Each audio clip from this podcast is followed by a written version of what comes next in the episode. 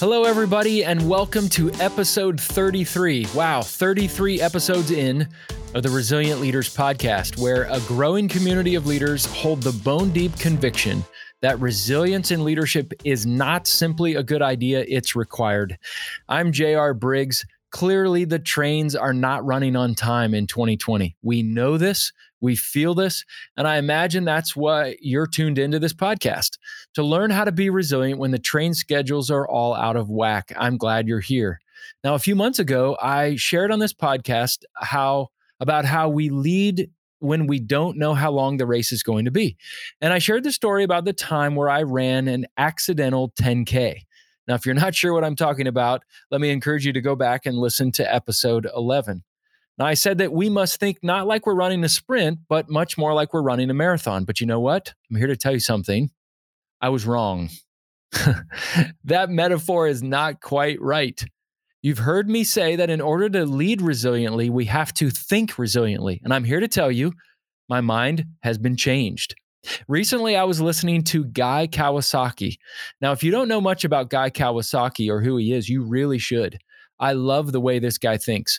He's a marketing specialist, author, podcaster, and Silicon Valley venture capitalist.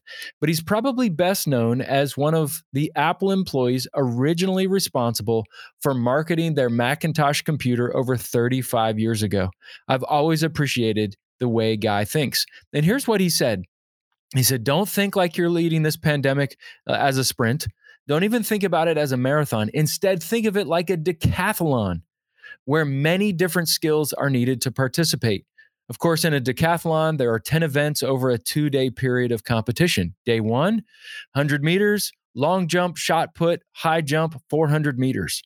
Day two, the 110-meter hurdles, the discus throw, pole vault, javelin throw, and 1,500 meters. Man, I'm tired just listing those events. Now, traditionally, the title of World's Greatest Athlete has been given to the person who wins the decathlon. And this title of World's Greatest Athlete began when King Gustav V of Sweden told Jim Thorpe, "You, sir, are the world's greatest athlete," after Thorpe won the decathlon at the Stockholm Olympics in 1912. Now, moving from thinking like a marathon runner in this new reality to thinking like a decathlete is incredibly helpful. And it's changed my paradigm to realize that we need more than one skill of running. We need other skills in order to be resilient. I'm still pondering the metaphor, but I appreciate how that thought is pushing me into new ways of thinking and hopefully new ways of leading. Now, don't worry, the pressure's off. You and I don't need to be the world's greatest athlete, but if we can think like a decathlete, maybe we can be seen as a resilient leader. And I hope this podcast will help you with your running, but also with other elements in leadership besides just running. As this podcast develops, we'll explore in greater depth, focus, and specificity what I believe to be the other elements of Resilient Leaders Decathlon. More on that later. Now, let's jump into our main topic today, and it's this: why resilient leaders must think ruthlessly about what's on our to-don't list. Now listen, to-do lists are important. I use them all the time. But let me be clear, they're easy. Everyone has a to-do list. But to-don't lists are even more important, and they are difficult. They require immense discipline, and few leaders utilize them. But those who do are some of the best, most resilient, most focused, and most effective leaders that I know. Now, this really congealed in my mind a handful of years ago when I read the book Essentialism, The Disciplined Pursuit of Less, by Greg McKeown. In fact, it's a book that I read 1 or 2 times a year. Now, to be clear, to-do lists are important. Like I said, I have one almost every day of my life. They are helpful to keep me focused. I like goals. I like progress. So they help me in many different ways. But nothing clarifies my perspective more than my to-don't list. Now, some of you might be thinking, wait a minute, Briggs. In episode 28, you talked about keeping an idea journal to generate new ideas and new initiatives. Yes, I did. And those are important, and we should still do that. Tempering that, though, sometimes our best ideas are to choose what to eliminate or stop doing or to minimize in order to be more effective. We need to trim the rose bushes of the good roses on the bush so the nutrients flow to the best ones. Now, here is Greg McKeown's book in one phrase. Are you ready? The relentless pursuit of less, but better. Greg keeps referring to this in his book. He keeps repeating that phrase, less but better. He wrote that only a few things really matter. We live in a world where almost everything is worthless and very few things are exceptionally valuable. A non-essentialist thinks almost everything is essential, but an essentialist thinks almost everything is non-essential. Greg says that to discern what is truly essential, we need space to think, time to look and listen, permission to play, wisdom to sleep, and discipline to apply highly selective criteria to the choices that we make. The best, most resilient leaders are not those who do it all. They're the ones who purposefully refuse to attempt to do it all. You know, the Latin root word for decision is cis or sid, which means to cut or to kill. Now, Jack Dorsey, the co-founder and CEO of Twitter, but CEO for him does not stand for what you think it does. To Dorsey, it stands for Chief Editorial Officer. And he said this, by editorial, I mean there are 1,000 things we could be doing, but there are only one or two that are really important. Let me say that again. Jack Dorsey said, by editorial, I mean there are 1,000 things we could be doing, but there are only one or two that are really important. This is called deliberate subtraction. Very simply stated, if it isn't a clear yes, then it's a clear no. McKeown quotes Socrates, who said, beware the barrenness of a busy life. We can do so many things and not really get anything significant done. One quote included in the book continues to stay with me years later, something Derek Sivers said. He said, quote, no more yes. It's either heck yeah or no.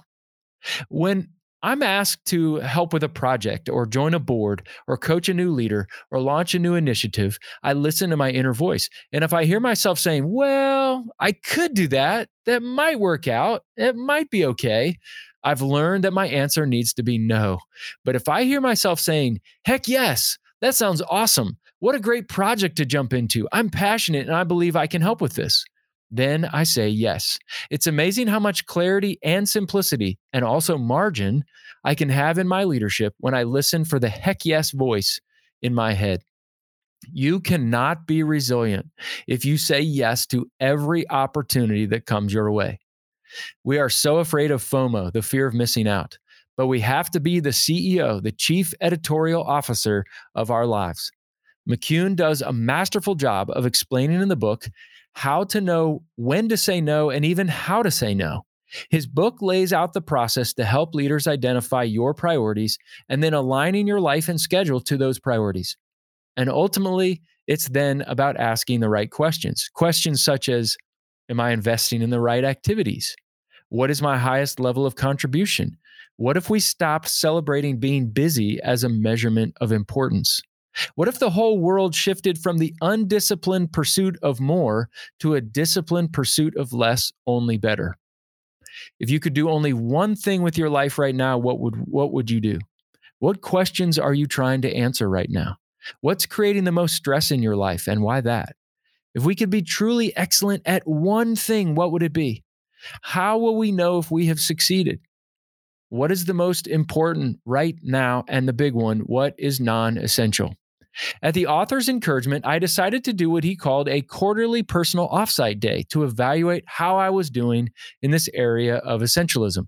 Pre-pandemic, I would travel regularly to the Chestnut Hill neighborhood of Philadelphia, to Chestnut Hill Coffee Company. I would order a vanilla latte and a chocolate croissant and head upstairs for about 3 hours of deep thinking and purposeful reflection.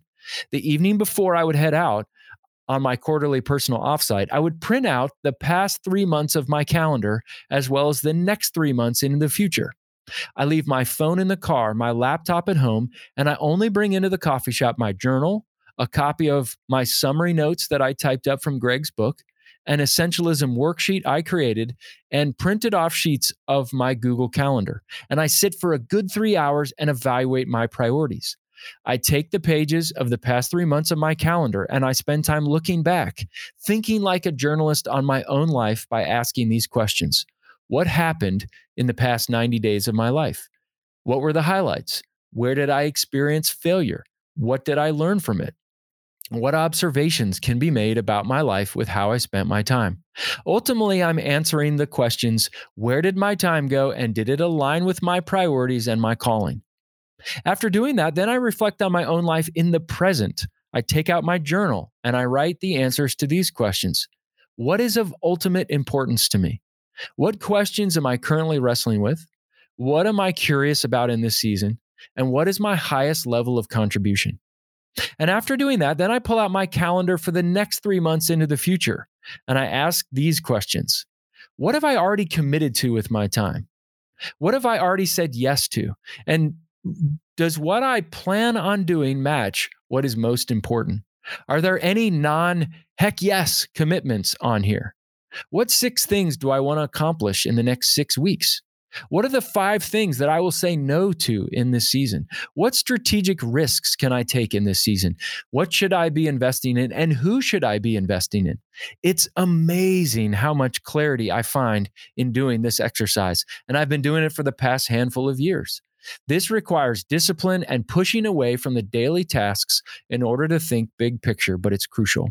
Doing so has helped me be a healthier, more well-rested, less frenetic, less distracted, and less anxious leader, and ultimately a more resilient one. I highly recommend the book. This book has changed the way I work forever, and I think it can have that impact on you as well. If you're interested, I'm willing to provide you with the Essentialism worksheet that I created. If you want a PDF of it, just email me. My contact info is in the show notes, and I'd be glad to pass it along. I've also put a link to the book in the show notes. Pick it up. You won't regret it. It will help you develop your to-don't list. I've worked with countless leaders that I've coached throughout the years on their to-don't list. Now listen, all leaders I work with have a to-do list that's a mile long. We have too much to do as leaders. But when we do the disciplined work of trimming it down to what is most essential, it's amazing what you can do and who you can be as a leader. If I can help you do the same, let's talk. Remember, to-do lists are important, but they're easy. To-don't lists, your stop-doing lists, are more important and they are difficult. And thus, few leaders actually utilize them. Be one of those rare but effective leaders who refuses to attempt to do it all, because in doing so, it will help you focus on your goals, priorities, and calling. And when you do this, you will most certainly be a more resilient leader. Well, thanks for joining me today. This podcast is produced, as always, by the innovative Joel Limbauan at On a Limb Productions. Visit onalimproductions.com to see his great video and podcast work. Leaders, be faithful, available, teachable, and hungry. Keep leaning in and learning, and make it a priority to develop your to-don't list.